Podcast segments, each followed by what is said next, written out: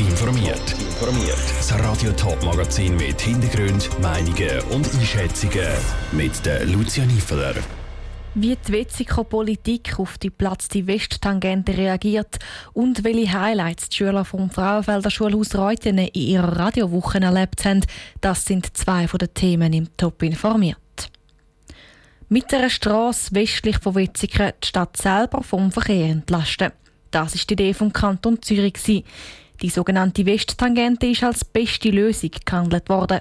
Heute, nach jahrelanger Planung, hat der Kanton einen Rückzieher gemacht. Die Straße kann nicht gebaut werden, weil sie durch ein national geschütztes Moorgebiet geht. Die Nachricht spaltet die zu Wetzikon, Vivienne Sasso. Sie hätte die Verkehrssituation zu Wetzikon verbessern, die Westtangente. Aus der wird jetzt aber vorläufig nichts. Wo der Rolf Müri, Parteipräsident der Wetziger SVP, davon gehört hat, ist bei ihm ein Gefühl zuvorderst gewesen. Eine Trauer, also für Wetziger wäre das sehr hilfreich gewesen. Viele Alternativen gibt es ja nicht. Die Westtangente hätte jetzt wirklich etwas gebracht. An der Oberlandautobahn krampfen wir jetzt doch schon lange.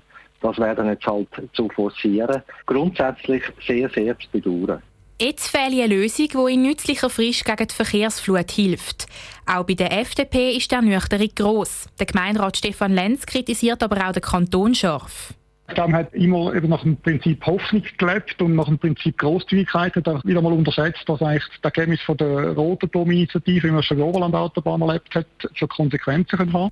Dort hat es schlussendlich eine neue Linienführung gebraucht. Und das sehe ich jetzt wahrscheinlich auch bei den Westtangenten angesagt. Ganz anders ist die Gefühlslage bei den Grünen. Der Präsident Martin Wunderli ist erleichtert, dass das Projekt gescheitert ist. Endlich ist man zur Einsicht gekommen. Man weiß es eigentlich schon lange. Aber verschiedene rechte Kreise haben das durchstieren und für uns war eigentlich schon lange klar gewesen, dass der Moorschutz nicht darf tangiert werden. Und jetzt sage ich halt das bittere Ende gekommen. Auch die SP ist froh, dass die Westtangente fürs Erste vom Tisch ist. Weil diese Strasse sei der falsche Ansatz, meint Fraktionspräsidentin im Gemeinderat Barbara Spiess. Die Lösung, die man mit der Westtangente angestrebt hat, ist keine Lösung für unser Verkehrsproblem. Und wenn der Stadtrat schreibt in seiner Mitteilung, man müsse die Mobilitätsbedürfnisse der Bevölkerung befriedigen, dann muss ich sagen, man muss an einem anderen Ort ansetzen, als einfach Nachfrage befriedigen. So unterschiedlich die Reaktionen aber sind, in etwas sind sich alle Parteien einig. Jetzt muss zusammen eine neue Lösung gefunden werden. Der Beitrag von der Vivienne Sasso. Die Stadt Wetzikon kann bei dieser neuen Lösung auch auf den Kanton zählen. Der Regierungsrat hat zugesichert, dass die weiteren Schritte in enger Zusammenarbeit mit der Stadt besprochen werden. Radio machen. Was für uns beim Radiotop Alltag ist, haben jetzt auch Schüler des Frauenfelds eine Woche lang erlebt. In der Sekundarschule Reuthen hat die dritte Oberstufe im Rahmen von einer Sonderwoche fünf Tage lang aus dem Radiobus gesendet. Janine Gut hat bei den Schülern nachgefragt, was ihre Highlights sind und wo es Schwierigkeiten gegeben hat.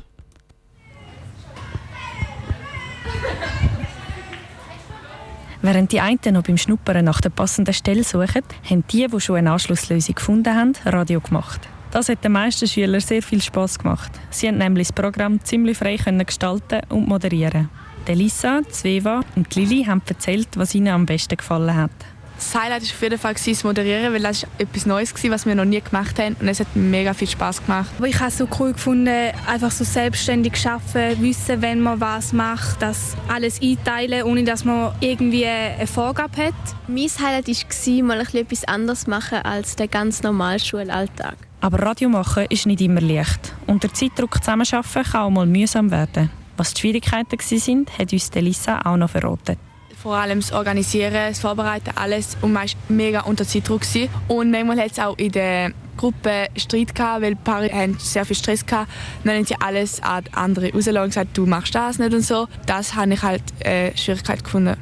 Trotzdem hat es sehr gut funktioniert. Es war schön zu beobachten, wie die Schüler außerhalb des Unterrichts sich in ein Projekt einbringen, sagt Marius Stark, Klassenlehrer der dritten Oberstufe.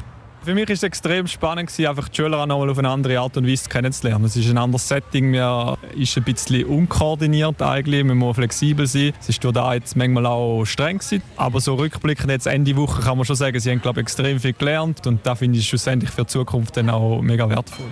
Laut Marius Stark sei trotz der relativ kurzen Vorbereitungszeit die Sonderwoche ein voller Erfolg gewesen. Der Beitrag von der Janine Gut. Der Radiobus ist von der Stiftung Kinderdorf Pestalozzi. Mit ihrem Power-Up-Radio sind sie an verschiedenen Schulen unterwegs und produzieren vor Ort mit den Schülern ein Programm zu ganz unterschiedlichen Themen. Weltweit können etwa 800 Millionen Menschen nicht richtig lesen oder schreiben. In der Schweiz sind es 800.000, also jede zehnte Person. Der Bund wird da jetzt Abhilfe schaffen. Zusammen mit den Kantonen und dem Dachverband Lesen und Schreiben informiert er bereits und leistet auch finanzielle Hilfe. Aus dem Bundeshaus berichtet der Dominik Meyerberg. Auf einem Amt ein Formular ausfüllen oder das Rausgeld im Restaurant zählen.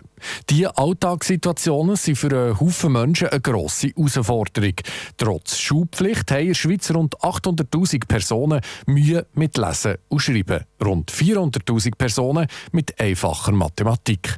Tonia Bollinger vom Dachverband Lesen und Schreiben sagt, für die Betroffenen heisst das, dass sie im Alltag ständig an Grenzen kommen, weil sie mehr Zeit brauchen für das oder das einfach gar nicht selber können lösen können. Digitalisierung tut das noch verstärken.